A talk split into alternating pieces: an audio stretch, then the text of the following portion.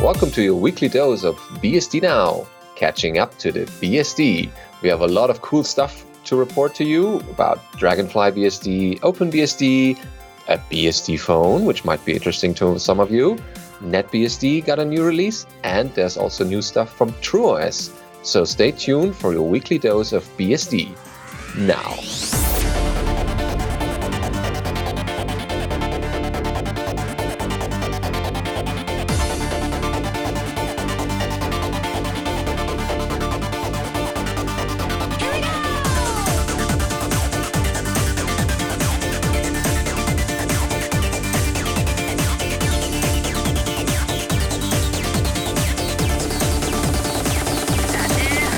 BSD Now, episode 187, recorded on March 29th, 2017. Hi, I'm your co host, Benedict Reuschling. And I'm Alan Jude. And we'll have a nice show prepared for you with a lot of new stuff happening in the BSD world, so we should get right into it. Yes, so, so our uh, first story here is the release of NetBSD 7.1. Mm-hmm. It's a big one, apparently. There's a lot of stuff in the release notes. Mm-hmm. Um, so what's one of the biggest things that they listed there. Um, yep. We probably should start at the beginning. Yeah. Uh, so the this update represents a selected subset of fixes deemed important for security or stability reasons, as well as new features and enhancements. Uh, first thing mm, is their Compat Linux got quite a bit of an update. Uh, it now fully supports the schedule set affinity and get affinity uh, system calls so that you can uh, pin processes to CPUs even uh, under the Linux API. Uh, and they also fixed the, uh, or that brought in the fix for the Intel Math kernel library, which uh, depended on being able to do that. Ah, okay. And there's dtrace stuff. Um, so apparently they avoid redefined symbol errors when loading the module in the first place. Ooh. And the module autoload, autoload was also fixed. Yeah, I, I so know on trace for NetBSD. Mm-hmm. Uh, Good thing. On FreeBSD, the dtrace is broken out into like six or more kernel modules now but you just load dtrace all and it depends all the other ones and, and sex them in. So I imagine they have something hmm. similar. Mm. And uh, if auto loading wasn't working, then you'd run into all kinds of problems. yeah. Uh, uh, NetBSD still also has the IP filter firewall, uh, and so they've hmm. got a bunch of fixes to that, including uh, matching ICMP queries uh, that have gone through NAT, or sorry, that have been natted through IPF fix the lookup of the original destination address when using a redirect rule, which is required to build transparent proxies like Squid, uh, and some improvements to IPsec, including NAT-T support uh, for NetBSD being a host behind NAT but using IPsec. Ah, okay. And a bunch of new drivers apparently, or driver updates. Mm-hmm. So they added a VIO SCSI, I guess it's called, driver for the Google Com- Google Compute Engine disk mm. and an ICH SMB support with um, the Braswell CPU and Intel 100 series, which is mm. good. More more architecture support, more CPU support, which is NetBSD's thing.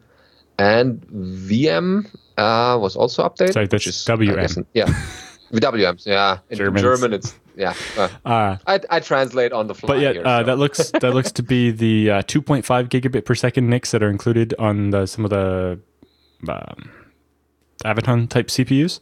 Uh, so mm-hmm. that's mm-hmm. interesting. Uh, looking forward to seeing what happens with the 2.5 and 5 gigabit NIC hardware, uh, especially if it's a lot cheaper than some of the 10 gigabit stuff that's available. It'll really depend on availability of switches, I think, whether or not that'll end up taking off. Uh, but I guess we're going to see a couple of uh, benchmark results in the future from that one or other mm-hmm. similar cards. Uh, Wake on LAN support was added, and a lot of bugs were fixed, mm-hmm. which is always good. Uh, the new release also contains security fixes uh, for memory leaks in the Connect system call and several vulnerabilities in ARP. And it looks like they also fixed a uh, weak privilege separation bug in Xen uh, for AMD 64. Oh, hmm, okay. No, and so they have a list of other ones, including updates to Bind, expat, the DHCP client, uh, libice, OpenSSL, TCP dump, uh, Xorg, etc. And you know, the uh, change list goes on to detail here uh, as well. Hmm. Good. A lot of stuff happening in a release. Mm-hmm. It's always good to see. And um, oh, there's ARM related stuff. So for the ARM folks oh, yeah. and the ARM uh, board fans. They have support for the Raspberry Pi Zero. Uh, I have two of them, but I haven't got much uh, work done on it. But I will over the summer. And Odroid C1 Ethernet now works, Ooh. which is good. Ethernet is we have uh, working. yeah. so yeah, check out that release, and um, I guess there will be a lot of new things happening on the NetBSD front here with the new release, and I guess we'll see a couple of more things over the coming weeks coming from that when people report in new things that they're doing with it. Yep. Uh, so the next story is actually a summary of preliminary LLDB support uh, being added for NetBSD. Mm-hmm. Uh, so they have a summary of what's been done in NetBSD. They verified the full matrix combinations of the wait and ptrace uh, calls. Um, GNU lib standard plus plus, the standard call once bug uh, had to be investigated. Did some of the test cases there. They've improved the documentation and minor other system parts. Uh, they increased the documentation of ptrace and explain how the debugger actually starts up and, and works there. Um, they added uh, some more SIGINFO code to for SIGTRAP and uh, added a new ptrace interface. Uh, mm-hmm. So then breaking down what they actually did in LLDB, uh, they now have a native process uh, NetBSD plugin so that the LLVM debugger can attach to uh, BSD uh, or to NetBSD stuff, uh, processes mm-hmm. that are running. Um, and I, uh, I guess I guess the long term goal for that one is to replace the the old GNU DB yep. or similar things like in FreeBSD where they have a a BSD license or a non GPL licensed uh, debugger mm-hmm. in the system, in the base system. Yes, a, a, liberally licensed debugger in the base system. Yeah, that's yeah, that that's the better word for it. but yeah, uh, so they also added a monitor callback function, so you can monitor a process. Uh, and then a bunch of other LLDB code got fixed that was not specific to the native process NetBSD plugin, uh, and they automated running the LLDB test results, which is good. Mm-hmm. Yeah, so you can see that your uh, the LLDB is running as it should and produces the the wrong uh, the, the, proper output. Mm-hmm. So there are plans for the next milestone as well. Um, so they fix a conflict with system-wide uh, Pi 6, which is a Python module, I guess, and they added support for AUXV read operations, uh, switch resolution of PID to path to executable from the proc uh, system, CTL, um, right. So what, yeah. what, they switched to using sysctl to look up uh, what's the path of this executable by starting with the PID. So for Linux and, and so on, that used to be done with proc, uh, but with NetBSD, there's a sysctl you can use to find out mm. for this PID what is the path of the uh, the executable, the executable yeah. or truly executable. Yeah. yeah. Okay, then they also recognize or want to recognize real-time signals and upstream the NetBSD process plugin code. Yeah, so everything that they change that isn't in the NetBSD process plugin, they've upstreamed so that uh, that's available to everybody. Mm-hmm. Good. So contribute some code back to the upstream, which is always a nice thing because other people can then uh, make use of that as well. Um, they switch the standard call underscore once to LLVM call underscore once. So it's more of a general LLVM specific namespace thing here. And they added new ptrace interfaces to lock and unlock threads from execution. Also good, mm-hmm. and not very NetBSD specific, so also something that might be upstream. Mm-hmm. And last thing, switch the current uh, PT watchpoint interface to PT get DB regs and PT set DB regs. Yeah, uh, I'm guessing for the registers. Yeah, uh, mm. so lots of interesting stuff in order to get LLDB going on NetBSD as well. I know it's uh, quite far along on FreeBSD as well. Uh, so with all that, it uh, it looks like yeah. uh, Clang LLVM and related tools like LLD and LLDB uh, seem to be making inroads on NetBSD and OpenBSD as well, and not just FreeBSD now. Mm, which is good, yeah. Because uh, then you have a lot of uh, you know cross uh, project pollination in yes. the LLDB area, uh, and in, in and particular, just more people working on BSDs in general and making sure that projects like LLVM understand that BSD is important. Not that they didn't. Mm-hmm. Uh, but having lots of different BSDs working on it means more attention, and that's better for everybody. But yeah, yeah uh, it's definitely worth checking out the blog post. It's uh, quite a long blog post explaining all the little bits. So if you're interested in debugging and so on, uh, definitely check it out. They even have a graph of uh, the number of tests that are passing as they increase the oh, number nice. Uh, by 45% uh, with their changes. So there's a lot more tests that are passing now. yeah. It's one thing to write tests, but the other thing is to let them pass. Yes. Uh, well, in this case, yes, is to make changes to LLDB so that the tests actually pass. Mm, good. Uh, the this week's episode uh, is brought to you by our first sponsor, DigitalOcean. Uh, so you know, if you need to run something and you should be running it on FreeBSD, uh, then DigitalOcean is a great way to do that because you can rent a server for as little as five dollars a month. Uh, and with that, mm-hmm. you get 512 megs of memory, uh, one processor, uh, 20 gigs of SSD back storage, and one terabyte of transfer. Or you can double all of those mm-hmm. for just $10 a month.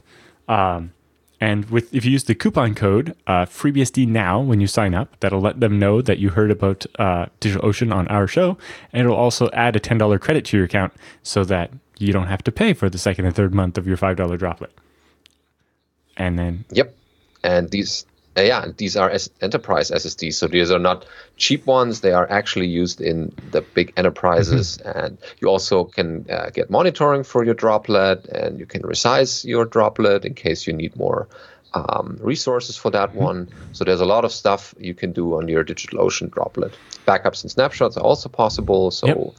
Uh, when you out. go to create the droplet, it only takes about 55 seconds between you, when you hit create and when you can actually log into the the server and start doing stuff. Uh, and when you go to create it, you can choose if you want UFS or ZFS.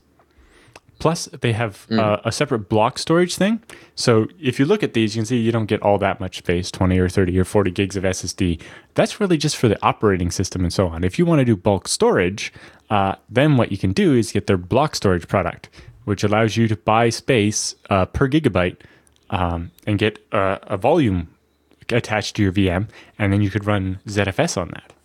Uh, but when you create the droplet, you can decide whether the OS disk is ZFS or UFS. You know, if you've got a very small amount of memory because you're getting one of the cheaper droplets, UFS is probably a good bet. But it doesn't mean you can't also attach a ZFS after the fact. Or because of the resizing, you can always size up uh, and switch to more memory in the future. And then back down if you want. And another thing, yeah, yeah. The other thing is that you can also programmatically control your droplets. They have uh, an open API, an API mm-hmm. where you can you send HTTP requests to, and that is a way to manage your uh, droplet without actually having a, a, client available. You just and write a program that accesses that API and well, the best part is you don't uh, have to write a program for it. There are command line utilities already in the FreeBSD port tree. So you can just ah, yeah. type a couple of commands and create these droplets. You know, we use that because you know, we are like, we need 36 droplets, all of them identical, but mm, spread yeah. across a bunch of the data centers, and we need them like as fast as possible. So it's like a for loop like, no, calling yeah. the DigitalOcean droplet API tool saying, hey, create six droplets in each data center. Boom, done. yeah, yeah, that's nice. So anyway, check it out, digitalocean.com, and don't forget to use the coupon code FreeBSD now. If you've signed up already, but have never used a coupon code, it'll still work. But you can only ever use one coupon code. You can't just keep using a string of coupon codes. So as long as you've not used one, yeah. go into your account, enter FreeBSD now, and get ten dollars. So our next story is really interesting. We've heard lots of talk uh, in the past, uh, various people talking about trying to make uh, a FreeBSD based phone or to port FreeBSD to an existing phone. Um, mm, yeah. Smartphone. So Colin uh, Stewart has come up with an interesting approach to actually maybe making this happen. Um, mm-hmm. So, what he's come up with is some standardized hardware, uh, basically one of the development board type things you can get that he knows will run FreeBSD and then bringing together other easily accessible f- parts to build a phone. Uh, so, his basic idea for this was um, to have an x86 based uh, device. So it would run standard like i386 or AMD 64 type code instead of being ARM specific. Some embedded board. Um, a long lasting but user replaceable battery, because what kind of hacker wants a phone where you can't change the battery or remove the battery? Um, a, a WLAN modem with LTE access, so you can do the phone stuff. Uh, a four or five inch LCD touchscreen, preferably with at least 720p resolution. Uh, the ability to upgrade your storage because nobody wants a limited amount of storage. Uh, and throw your phone yeah. away when you're out of disk space or whatever storage yeah. space. So basically, what Yeah. he's done is assembled a parts list that would allow anyone to, from regular hardware channels, be able to get the parts to build this. Uh, so currently, it's using the UDOO Ultra platform, which is an Intel Pentium N3710. So that's about a 2.5 gigahertz quad core. Has the Intel Graphics uh, 405 chip built in, which is uh, 16 execution units at 700 megahertz. Supports uh, VT and VTX and all that, so that you can actually run VMs on it, uh, which we'll get to in a minute. And has AES-NI support, so you can do high-speed crypto. yeah, that would Yeah, be interesting. With a use. 2.5 gigahertz regular Intel processor, you're going to get a lot of crypto speed out of it. Um, two 4 gig sticks of DDR3 low voltage RAM. Uh, so now, you know, a phone with 8 gigs of RAM is a lot of phone. Uh, and then uh, 32 gig eMMC storage built in uh, with uh, future expansive via an M2 SSD or micro SD slot. Uh, although I- don't know how many how much room there is for different M2s because one of the M2 slots is taken up by the phone modem part. Uh, but what's really interesting probably, was the plan for the software. So the phone would run a really really stripped down FreeBSD, whose only job would be to provide bhyve, and there would be two VMs running on the phone. The first VM would run pfSense and provide a firewall on your phone, and the second VM would run the graphical interface. Ah, okay, for the interaction with the and user. the graphical interface would be a slimmed down installation of FreeBSD in this case, but one could see how someone could run Android or something on it even in that case. Uh, so yeah, uh, but anyway, a UI tweaked for specifically for this form factor and a 720p ish resolution, probably with a strong reliance on Google Chromium and other Google services like Google Voice. Mm, so you can have voice commands and Uh, tell it well, to call uh, people or Google Voice in this case is their uh, telephony thing. Oh, right, the, the voice. Well, it's it's not the, yeah, yeah, yeah, not the providing um, phone numbers and so on. Uh, Is that still being yeah, used? uh, I think it's mostly only in the US though. Anyway, um, And there's the there's the parts list. Uh, if you scroll down yeah, on the see there's the there's the actual, the actual dev parts board. list that you Yep, can there's order. the dev board, uh, a five inch, 800 by 480 resolution uh, screen.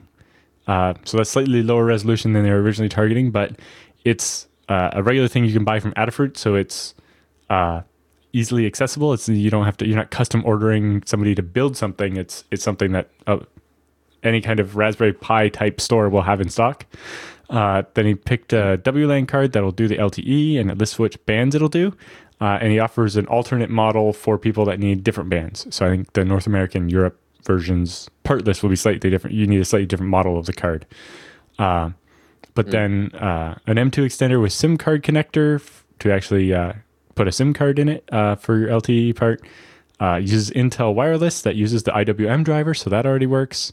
Uh, he hasn't quite sorted out exactly what antennas and leads you'll need to connect all the stuff, but that a 12 volt battery Right. pack with charger and power supply, uh, and he hasn't picked a keyboard. But if you look down in the project updates, he's uh, got some discussion about the keyboards, and uh, he decided not to put a camera on it currently, uh, partly as a privacy Is feature. there also a plan for a um, a case for it to put it? Um, yeah, Because it's going to have a lot of peripherals, I guess. Well, that needs to have most of this stuff will be will go into the board so Hmm. uh there's that uh but yeah so the actual uh, motherboard part uh is just starting to ship from its kickstarter campaign from last year uh so we'll, we'll expect updates on this project soon when the actual motherboards arrive and he can start trying to actually put this all together uh, but he also has some thoughts on keyboards where he's picked out uh, two different keyboards that he likes, actually based on uh, another podcast he watched. uh, and they were talking about these small foldable keyboards. Um, oh so, yeah. Yes, it'll be interesting to watch this. Yeah, that see. would be interesting to Yeah, follow um, along over in, the, in particular, next just few months. the x86 baseness of it means that you don't have to worry about software so much. Uh, everything will just kind of work, uh, and it means you have a, a, a more similar to your PC architecture for as far as detecting the different devices and so on. Um, but yeah, I don't know if this is ever going to be a mass market phone, but it's definitely seems like a better approach than The yeah. BSD crowd is But- probably interested in that, or the people who want to be independent from a specific vendor and build it on yeah, on their own. software or whatever. But I think mostly it's just Yeah. that compared to a bunch of other projects I've seen where they've had the idea of making a FreeBSD powered phone, this one has the best chance of going forward some more, just because it's anybody can take this parts list and put it together themselves. You, you're not having to. Yeah. Well, we need to do a Kickstarter and be able to sell at least hundred thousand of these in order to be able to uh, tool the manufacturing process with and the- actually start yeah. building them. Yeah, so this this looks, uh, or if people just don't want to build a phone, they can also use it as a like a home Yeah, appliance uh, or put a bigger screen on it and it's a uh, tablet. server that they're running. Yeah, yeah, same same concept.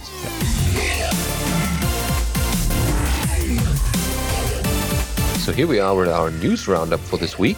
So we have a story about NVMe M.2 card ro- road tests by uh, Matt Mm-hmm. Dillon. So uh, Matt Dillon's actually uh, taken out a whole different set of a whole bunch of different uh, NVMe devices and tested them, and uh, provided his thoughts and some benchmarks to allow you to try to decide which M2 NVMe device you want to buy for your laptop or desktop. Okay, and what's his uh, what's his um, you know result Yeah, or so, the the product? Uh, he's got quite a few different uh, products, including the Samsung 951, Samsung 960 Evo, a Toshiba OCZ RD400, an Intel 600P, a Western Digital Black uh, NVMe, one just called My Digital SSD, uh, and a Plextor M8PE. Uh, he says, I primarily tested uh, random read bandwidth. Write bandwidth for these M2 devices generally is in the 600, 800 megabytes per second range, uh, although he says see specific notes about some of the devices. Uh, and he says uh, what I would expect from the M2 form factor due to the fewer NAND chan- uh, command channels than you get with like a PCIe one. Um, these tests are with roughly 250 megabyte devices.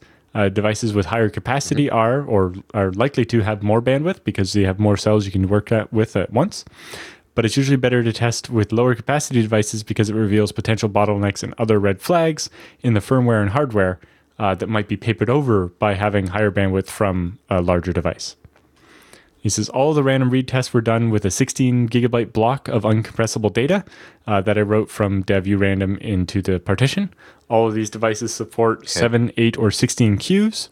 So a 16 uh, thread test uh, will generate a full queue depth of 2, and a 64 thread test will generate a queue depth of 8. He says on the 16 queue devices, 64 threads will have a queue depth of only 4, but whatever. He says he did all the tests uh, on a PCIe 3.0 uh, socket device. Uh, he says note that I renumbered NVMe 5 and 6 for readability uh, since he only has five PCIe slots on his actual uh, PCIe to M2 adapter card. Uh, but he says all tests were done uh, on a Dragonfly BSD system using all of the No uh. MSI X vectors and parallelism offered by the device. Uh, and he has the actual D message output of each of those available at the bottom as well. He says there is no OS contention, and the scheduler will optimally map vectors and threads. Uh, so he has a summary at the top about which devices he recommends. Uh, he says the Samsungs are excellent all-around characteristics and are recommended. Uh, he says the Plextor is recommended. Uh, he says it ships with a heatsink, while the others don't. Uh, does uh, this particular device isn't the fastest, but it delivers high, consistent, good performance, uh, and the temperatures are well regulated, probably partly because of the heatsink. Um, They know what they're delivering. uh, he does note that the Plextor uses commodity flash rather than uh, specific uh, manufacturer or something. So devices bought at different times or, or even two devices bought side by side might not be exactly the same because they might use different mm. stuff. So you have to be careful when shopping yeah. for those. The uh, My Digital SSD, he says uh, it did, it took the speed crown, uh, but the controller clearly runs hot and quickly uh, throttles down to a lot less. So it peaked at 2.4 gigabytes per second, but once it got hot, it would throttle itself down and only run about 1.4 gigabytes per second. So that's almost only half. Uh, at 80 degrees Celsius, and then throttles further down to 1.1 gigabytes per second. So that's down to less than half of its top speed when it hit 100 degrees Celsius, which is you know the temperature of boiling water. Um, uh, and it's not even summer yeah, yet. So uh, the, when the data center is heating up, then you might have a well. in particular, there. it should throttle itself so it never gets that hot getting that hot is a problem yeah. and is likely to damage the flash. Um, he says, uh, he said, I'd conditionally recommend this device with the proviso that the controller runs too hot and it's probably not appropriate for a mobile device. Consider buying a third party heatsink uh, to put on this device to help uh, get the heat out better. Uh, yeah, just in case. He says, also note that this device probably uh, uses yeah. commodity flash, uh, so your results, again, may vary. You maybe just got lucky with one that was actually that performant. Uh, with the Toshiba OCZ one, he says he doesn't recommend that one. Uh, recent tests uh, or during test results, but the sorry, had decent test results, uh, but the controller appears to allow the driver to overheat without throttling or flagging the indication at all, uh, and so mm. that really makes it uh, questionable whether you want to do that one sure, because sure. sure it keeps going and providing high results, but eventually it will cook itself. Yeah, just not very good uh, recommendation to yeah. use. Uh, yeah, same with the Western Digital Black one. Um, same, same, similar. No, they, they have similar. Ah, um, you would recommend it, except the SanDisk Planar TLC NAND, and the endurance is only 80 terabyte for the 256 gigabyte model, which is totally unacceptable. Right. So yeah. uh, if you write to the Western Digital one too much, it will wear out. Uh, and then he didn't like the Intel 600p one uh, for many reasons. He says just don't buy this device. uh, and then okay. he's uh, still waiting for his Crucial Micron M2 devices to ship so that he can test those. So we can look forward to an update in a, probably a couple weeks uh, when he gets some more devices mm-hmm. in for uh, those to be tested. Uh, so then, yeah, and as more NVMe devices appear on the market, uh, the more crucial it is to find the ones that are solidly manufactured and don't have these overheating problems and still deliver decent performance. Yeah. Uh, he also breaks down the fabricators of the NAND, saying you know Samsung has uh, got 3D NAND process. Micron has the 3D NAND process, but they also have the 3D Crosspoint. Uh, they're the joint venture with Intel, uh, although these devices aren't the 3D Crosspoint yet. Uh, then SanDisk uh, has is what was being branded as Western Digital. Again, it can also depend on their product. Right? You have MLC and TLC and so on, and 3D NAND. Uh, and he's got more background on each of those. Uh, he also looks at some uh, of the PCIe 3 uh, bandwidth, well, you know, what where the limits are actually in uh, the PCI bus, not necessarily in your device. Uh, he's got some ideas on about heatsinks and so on. But then he gets down into the benchmarks.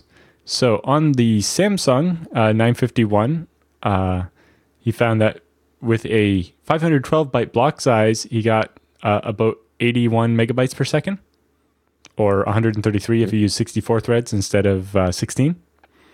Whereas if you went to 4K blocks, it went from 81 megabytes to 635 megabytes. Or if you use more threads to keep uh, more work on the device, uh, then it went up to about a gigabyte a second. That's one of the interesting things about NVMe is uh, unlike a regular spinning disk, which can only do one operation at a time, uh, yep. NVMe can do many. Uh, so most of them will have eight or sixteen, or with the full like PCI devices, you can get up to sixty-four concurrent operations happening at once, or rather, sorry, sixty-four queues that you can fill with operations. And since each operation is taking you know small, small fractions of a second, like sub millisecond time, um, having a list of things for it to do means it can get those all done more quickly. Uh, yeah. So you want to fill up those IO yeah. queues pretty much. And well, then... so, so that's partly the problem is that if you fill it up too much, with say all these reads and then you have a write you really need to get done you don't want it stuck 64 mm. commands behind some other stuff so you got to balance yeah. it a little bit but in order to get the most out of the device uh, then you do need to do that um, mm. so then the top bandwidth for this device seems to be about 1.65 gigabytes per second uh, which you can't quite reach even with 256k uh, blocks but if you use 64 queues, you can hit that uh, as small as 8K blocks. Uh, but it seems once you um, get past 64K with 64 threads, you actually start to run in some limit and actually drop the speed slightly. Mm. Yeah, so it's finding the right balance yeah. between threads and the uh, the block size and all these things. So yeah, that's why we do these yeah. benchmarks. So that was random. What's interesting shooting. is that uh, doing a sequential read, so reading in a straight line of 64K blocks, uh, did only about a gigabyte a second, which is okay. interesting. Uh, says a special note about this device: uh, device was only 128 gigabytes, unlike all the others, which are 256 or 250-ish anyway. Uh, so that's part of the reason why the speeds are slower because there's only half as many flash chips to talk to. So ah, okay. looking at the uh, 960 Evo, which was uh, bigger, you can see the speed was about the same. It scaled up uh, and topped out actually at less, uh, about 1.1 gigabytes per second, uh, with or without uh, six with 16 or 64 threads. Uh, once you got to about 16 uh, kilobyte blocks, but the sequential read speed was 1.5 gigabytes per second. Uh, the Toshiba managed to top out about 1.5, and the but the sequential read was only 900. And he's got more notes on that, specifically about the temperature and so on. Uh, the Intel one, uh, he said noted that the using 64 threads instead of 16 seemed to make no difference at all, and he found that uh, the read speed at 512 byte blocks was as low as 23 megabytes a second, which is quite low. Uh, at 4K, it was about 180. Uh, although once you scaled up to 128 or 256K blocks, you were almost a gigabyte a second. The sequential read, though, okay. was 64K blocks uh, were 220 megabytes a second, and 128 was 350, both of which uh, he notes are not very good performance at all. Hmm.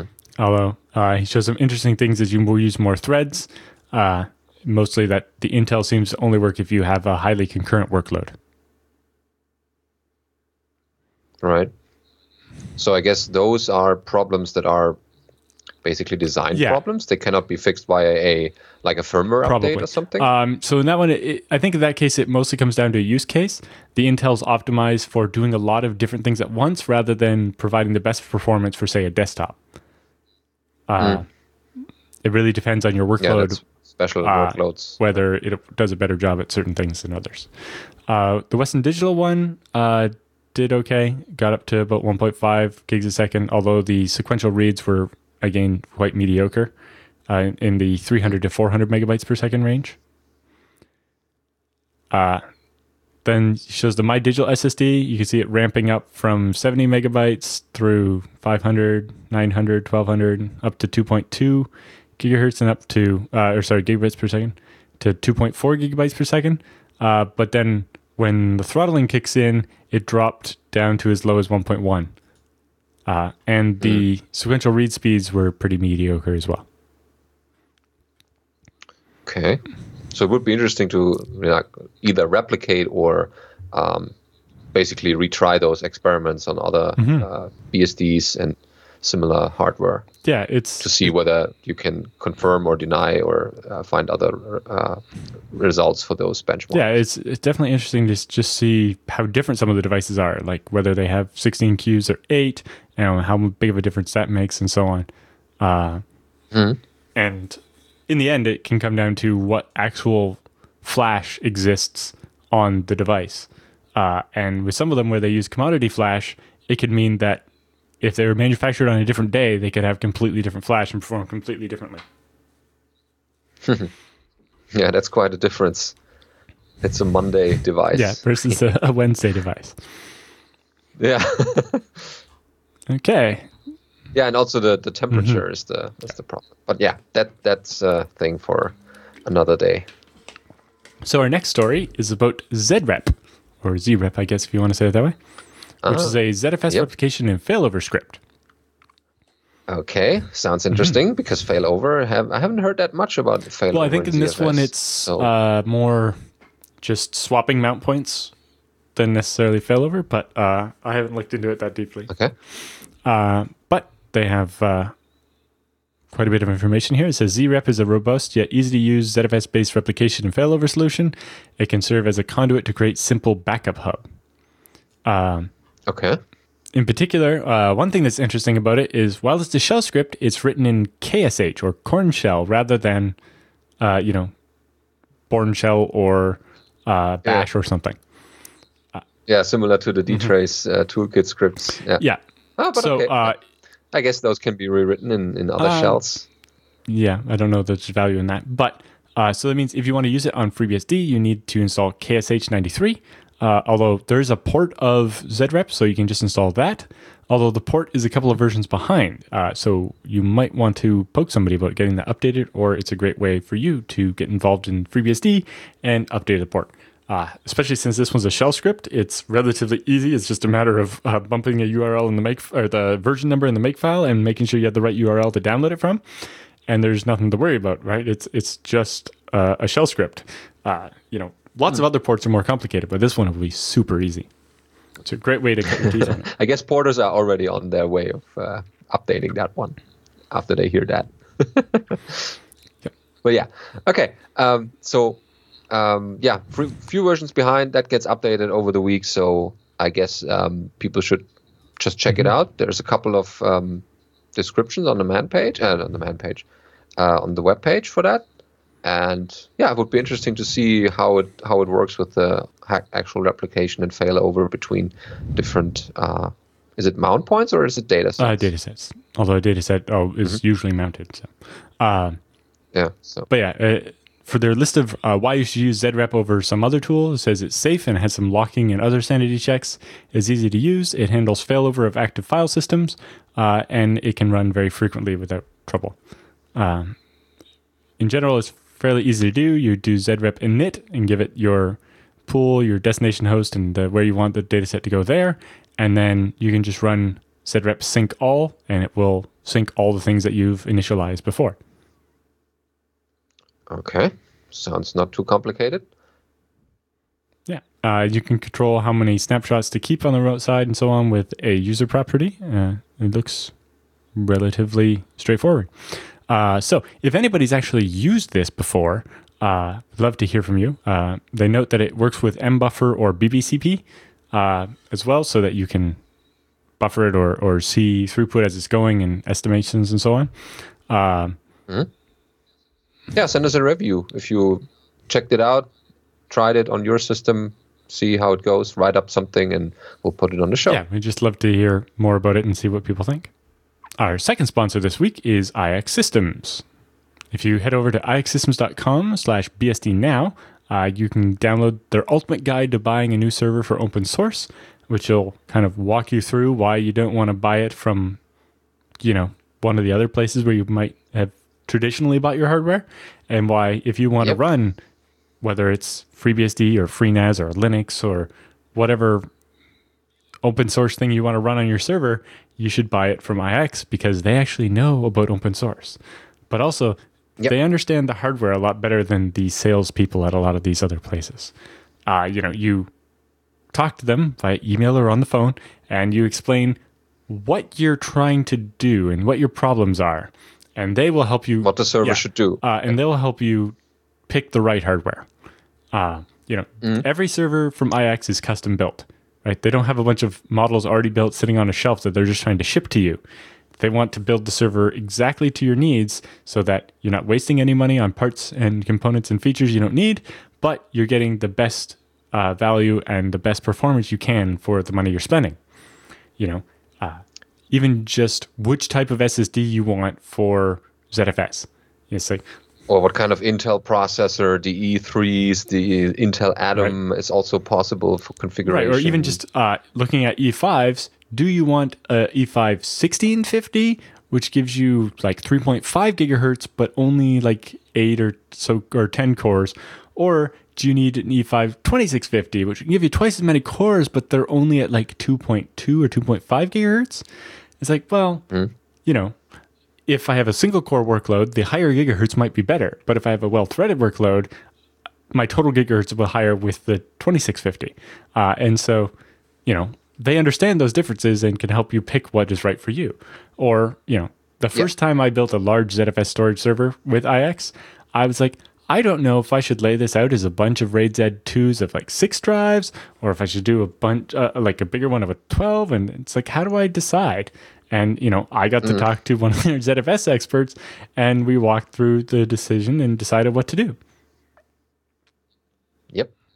And also the question is how, ma- how much networking do you want to do? You want a dual NIC, two port per nodes, or a quad core, or quad NIC, quad core NIC, quad NIC, how many drive bays? All these mm-hmm. things are important decisions that you need to make when you are configuring a server for your open source.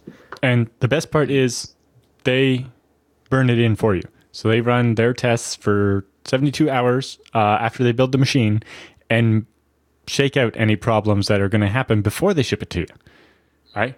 Mm, in case the disks yes. are falling, failing in the first yes, two the, the days chance, or so, they won't ship yeah, it to the you. The chance of a disk failing in the first two days is the highest in the, the entire lifetime of the disk. So having them take care of that means that you get disks that work uh, and you don't have to think about it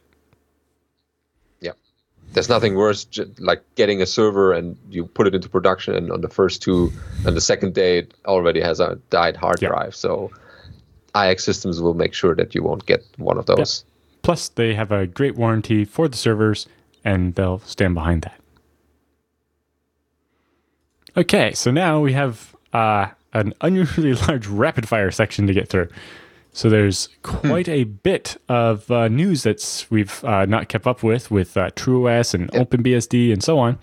Uh, so we thought we would uh, go through a bunch of those different things with you now to keep you up to speed with what's been happening in these different mm-hmm. projects. So the first is uh, TrueOS security and WikiLeaks revelations. recently, WikiLeaks WikiLeaks released a large number of documents detailing system exploits that the U.S. intelligence agency admitted or uh, apparently we're using well, uh, to gain information from or otherwise monitor individuals. Uh, in particular, PCBSD showed up in that in a number of times, um, but it looks like mostly it was gen- general Linux software. In particular, I think one was hald, uh, which you know mm. was at the time a dependency to have your mouse and keyboard work properly in, in uh, Xorg. Yeah, That's, these were software they were using from other mm-hmm. projects, not a TrueOS vulnerability yeah, by itself. It's just it was software that was installed by default uh, in PCBSD, so it made it on the list. Uh, in mm. particular, mm. um, I don't think hald is used anymore because they use DevD instead, uh, so it's less mm. Uh, of an issue now. Anyway, but uh, they have uh, some quick notes uh, to keep up with here, saying the TrueOS project is committed to finding and patching any security vulnerabilities immediately upon discovery.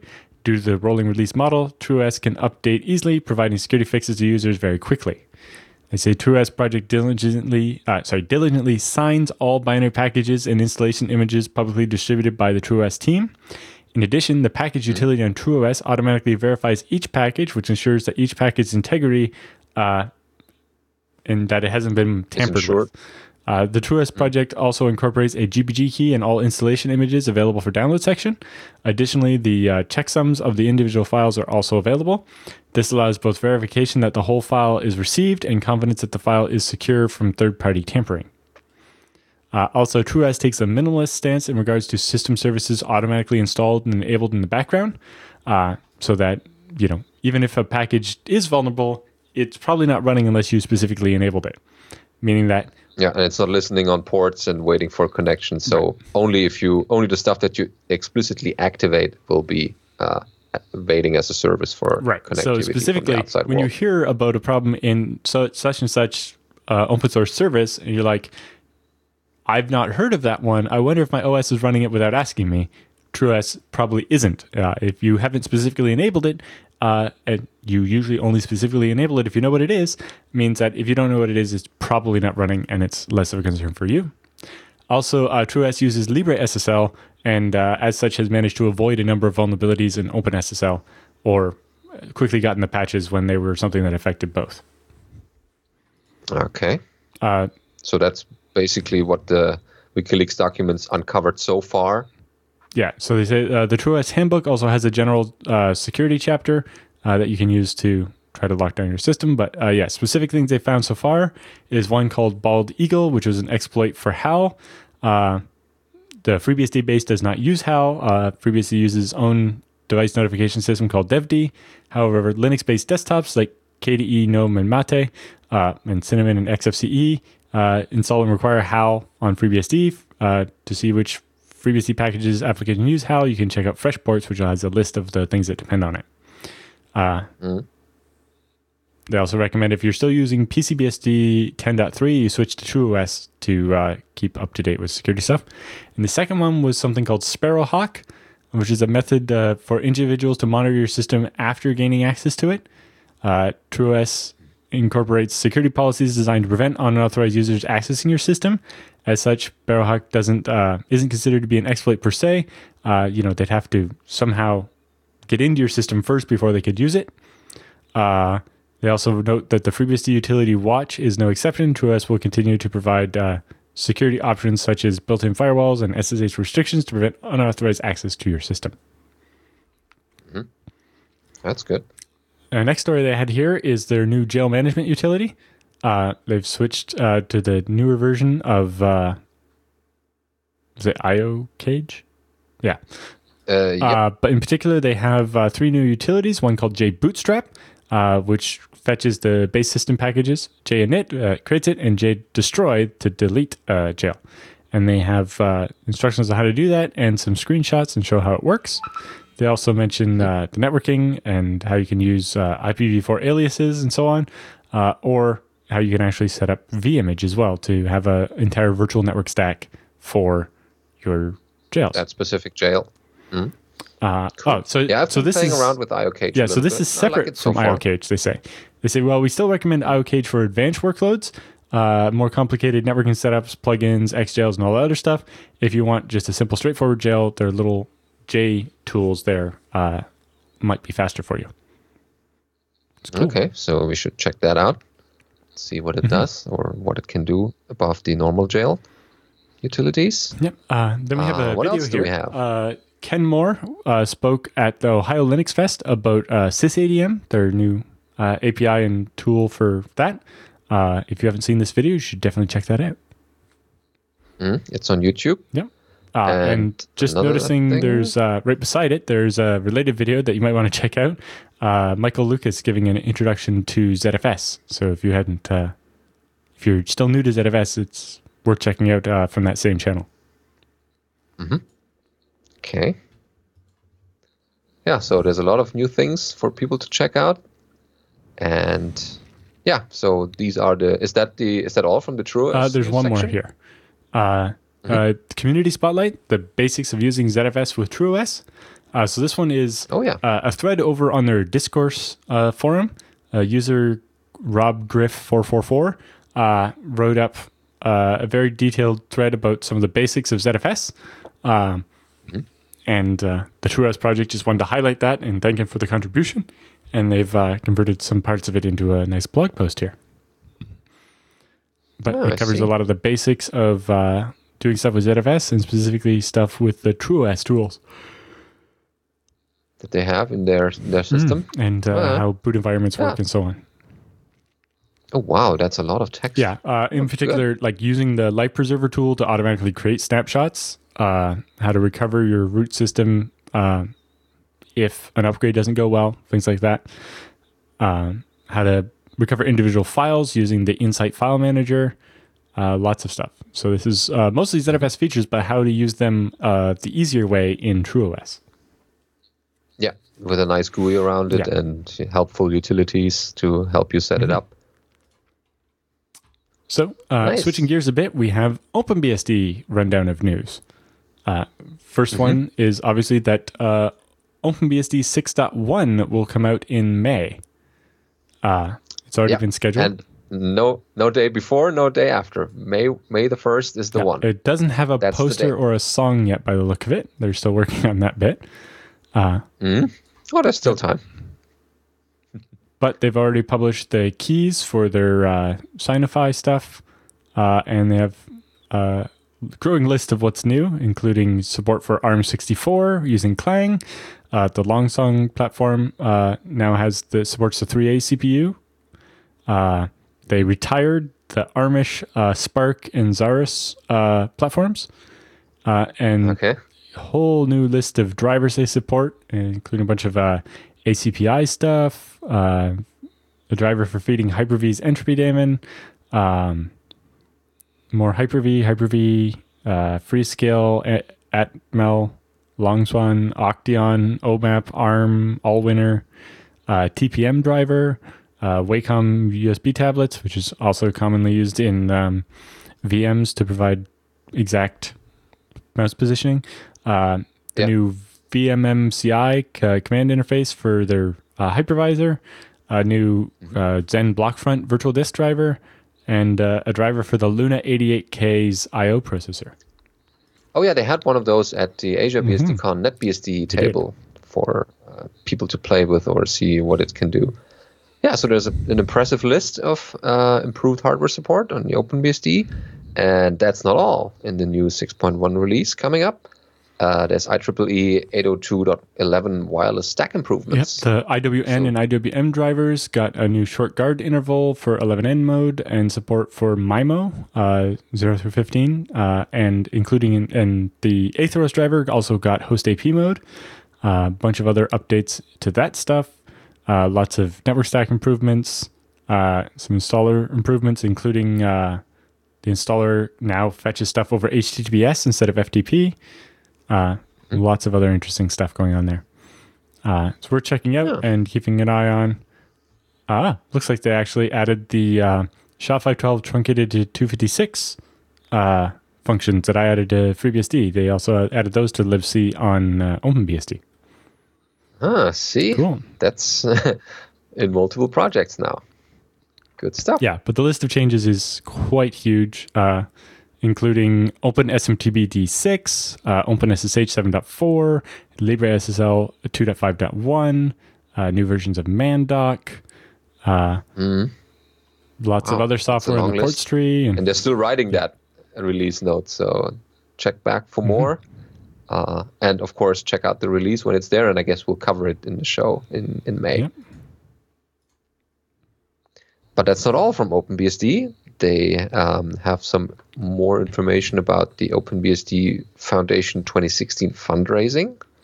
Uh, so how's that going? Well, so for 2016, uh, they had a fundraising goal of $250,000, and they managed to meet that uh, with the total uh, final donation total of 573,000, so more than double their target.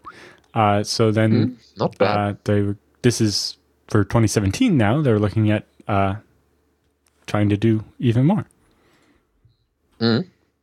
They say yeah, uh, 2017 good. slate of hackathons uh, is being solidified in light of the financial resources now available. These events will continue to provide a stream of improvements to the OpenBSD project. Uh, they say we'd like to especially thank uh, contributors, both large and small, who have made commitments uh, for continuing donations to the foundation. I know that I have a monthly subscription uh, so that they have a income they can count on, knowing that this, even though it's you know, it's not a donation like the ones that Microsoft or uh, Yandex or Smartisan made. Uh, it's money they know they're getting every month. Yeah, and it's important that not only big companies uh, donate money. I mean, it's important, of course, but also donations from. It doesn't have to be a big donation, but at least a couple of uh, people not in companies or not uh, many companies uh, normal people should donate to foundations as well yes. because they sometimes have these requirements. Uh, well, the Open, OpenBSD Foundation is not from. a charity, uh, and so they don't have huh. quite the same requirements. Uh, partly because it's based in Canada yeah, that, as well, works, but yeah. Uh, yeah. their goal for 2017 is 300,000, uh, and they're at about 15,000 right now. Mm-hmm. Okay. Well, the year's still yes. long. There's still time to make a donation during the year. Yep. Uh, next up, they have a, a man in the middle attack against WPA one and two. Interesting. Uh, mm-hmm. So this is a OpenBSD errata for March 1st uh, by Stefan Sperling, saying a man-in-the-middle vulnerability has been found in OpenBSD's wireless stack. A malicious access point could trick OpenBSD clients uh, using WPA1 or WPA2 into connecting to this malicious access point instead of the desired access point. When this attack Ooh. is used successfully, the OpenBSD client will send and accept unencrypted frames. Uh, this problem only affects OpenBSD clients, and OpenBSD access points are unaffected. Uh, so they have a thanks here to uh, Mathy uh, Vanhoef from uh, university I'm not going to try to pronounce in Belgium uh, for finding and reporting this issue basically? and providing a demo exploit and an initial patch and working through several iterations of that patch together with Stefan uh, to get it committed. Uh, and they have patches against OpenBSD 5.9 and 6.0 uh, so that you can patch your system so that uh, a rogue AP cannot trick you into not encrypting your wireless. Mm, yep. Which is important. Yep. And then we have Good. here uh, the slides from Mike Larkin's update on VMM and VMD, which is the hypervisor for OpenBSD. Uh, these are the mm-hmm. slides from the bhyvecon update. Um, but in addition to this, uh, they've also announced that they've gotten uh, Ubuntu and some other Linuxes and uh, Plan 9 booting in uh, OpenBSD. In, in the meantime? Yeah. Uh, oh, that's good. So they're making progress there. Yeah, if you follow Ken on Twitter, he's been uh, posting as he gets different things working.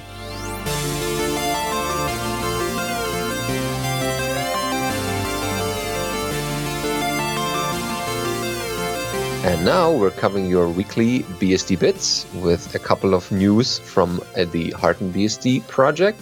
So in this one, they are introducing CFI. So what is CFI? It stands for Control Flow Integrity and is an exploit mitigation technique that helps prevent attackers from modifying the behavior of a program and jumping to undefined or arbitrary memory locations. And apparently, Microsoft has implemented a variety or a variant of that called uh, CFG, Control Flow Guard.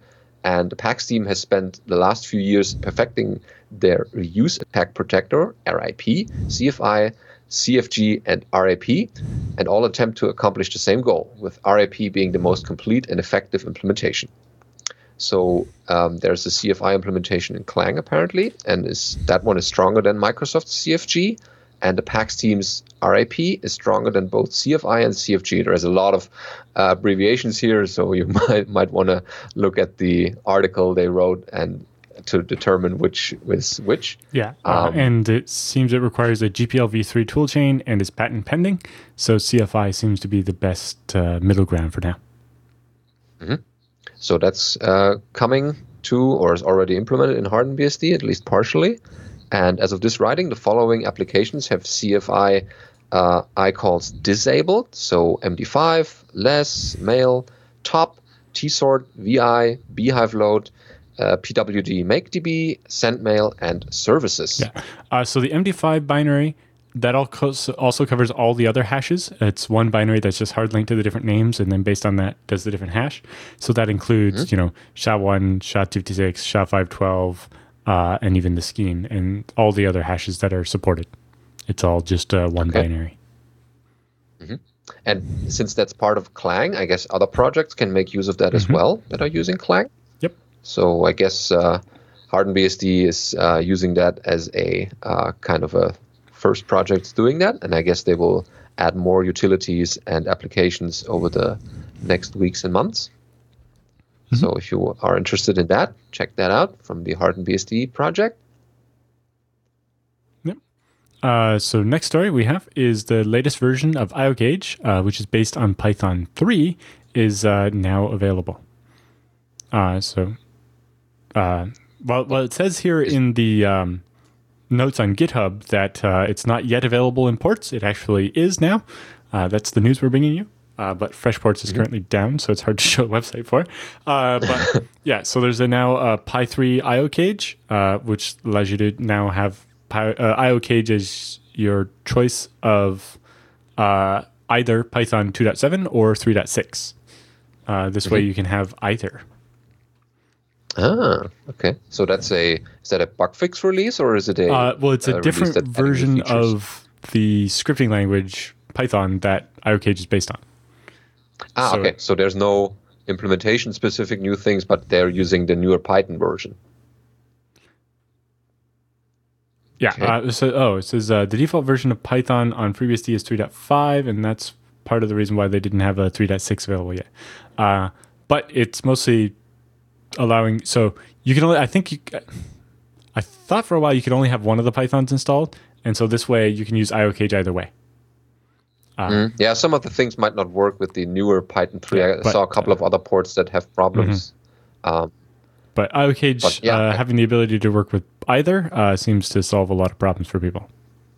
Mm, so you can switch back and forth mm-hmm. and see what, what works best for you. Yep. Okay. And oh yeah, there's a uh, another story from Dragonfly BSD. They did a network performance comparison, and with uh, uh, so they did Dragonfly BSD versus other OSs. Uh, so they tested it against the FreeBSD. They tested a couple of uh, Linux versions from the Linux kernel, and did some basic uh, network comparisons. Yeah, specifically looking at HTTP short-lived connections and mm-hmm. seeing how many could be handled.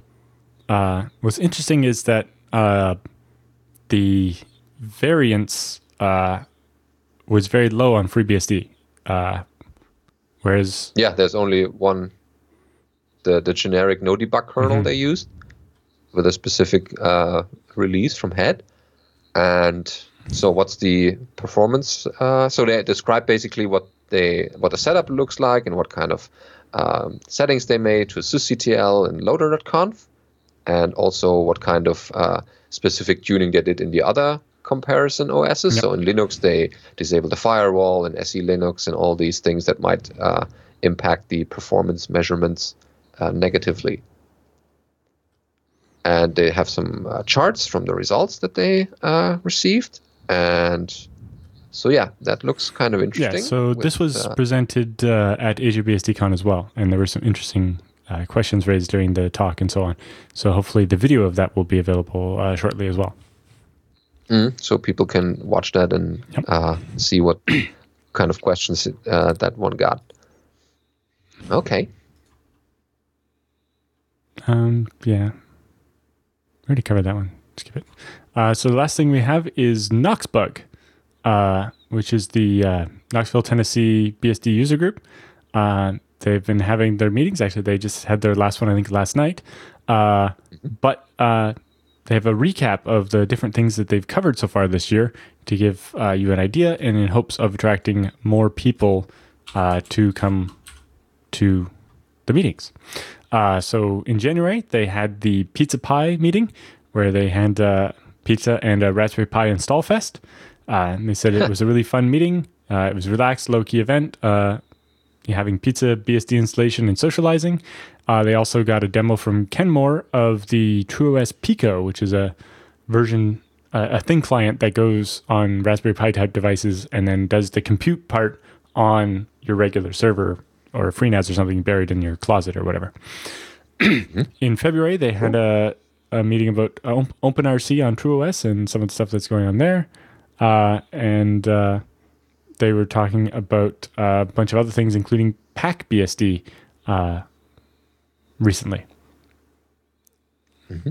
Uh, so, in, in, particular, they're trying to invite people from other projects to come to their bug as well. It's mostly FreeBSD people so far, but they're trying to get some PacBSD people, which is uh, a Linux variant, uh, or I forget if it's FreeBSD using the Linux package manager or a FreeBSD kernel of the Linux userland in the package. I forget. Anyway, uh, uh-huh. Dragonfly, OpenNet, uh, Ubuntu BSD, and all the others to try to come together uh, and make their meetings larger.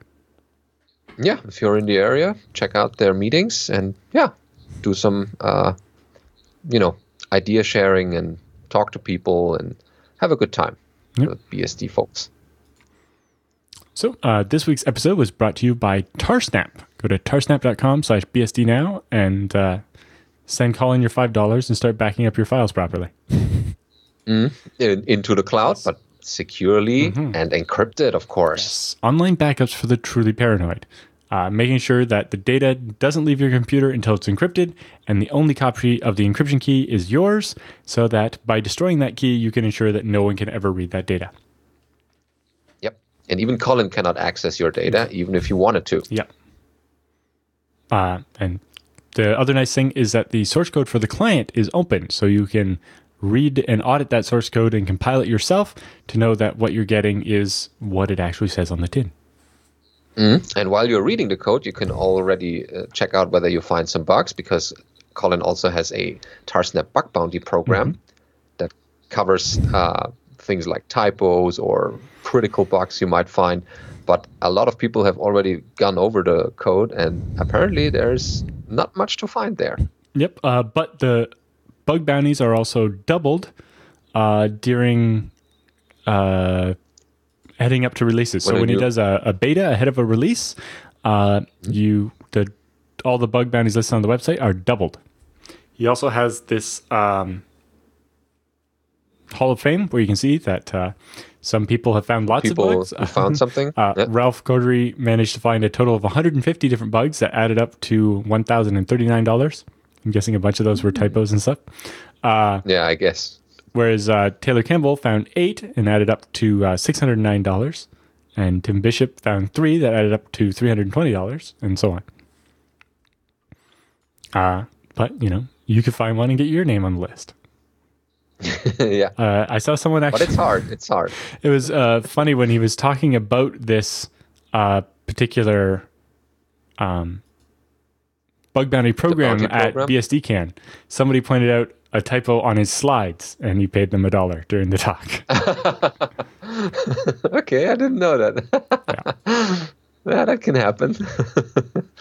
yeah, so he's very open about that, and people who are versed in security and finding bugs that uh, could make some money out of that. But I guess Colin is very, very uh, cautious about what kind of code he writes and how secure it is. Yep. Uh, so if you look down past the um, the Hall of Fame, you can actually see where the major bugs are, who found it, how it was paid out, and some some of them even have blog posts about it explaining how it happened and providing mm-hmm. an analysis.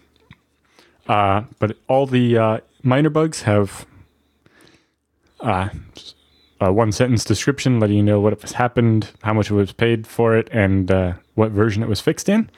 And then down at the bottom, he has the harmless bugs. And yes, we can see that uh, Ralph Cordry's 56 of his uh, bugs were minor and were paid $10 for.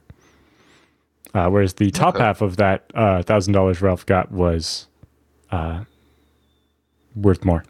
And then uh, you can see that the cosmetic errors, uh, 85 of them uh, were like $1 and $2 fixes. mm-hmm. But it's all and, broken down. Yeah. Mm-hmm. And if you have questions about Tarsnap, there's a lot of stuff in the support section on the website. Yep. So there's a Tarsnap documentation, of course. There's also a EFNet IRC channel, Tarsnap, and a mailing list. And you can also contact the author uh, itself. So there's a lot of ways to learn about Tarsnap. And the best way, of course, is to just use it and try it out. Okay, so last thing we have is feedback and questions. Sadly, we don't have very many this week because uh, you, the audience, has not written in enough emails. So please write us more emails. That's feedback at FreeBSD, or sorry, feedback at bsdnow.tv. Yep, we love to hear from you. Mm-hmm. So the question that we got is basically asking us. So let's start at the beginning. Um, we are a Linux shop that recently merged or acquired a shop that's mostly Windows total of maybe 10 servers, some with services on bare metal, some running Proxmox, providing mostly web hosting services. All services include email, web hosting, DNS, DHCP, radius, NTP, TFTP, config management, monitoring, and all the usual other stuff. So that's not very unusual. So, anyway, the uh, question asker basically uh, has listed uh, or had listened to enough BSD now, which is good. Thank you for that.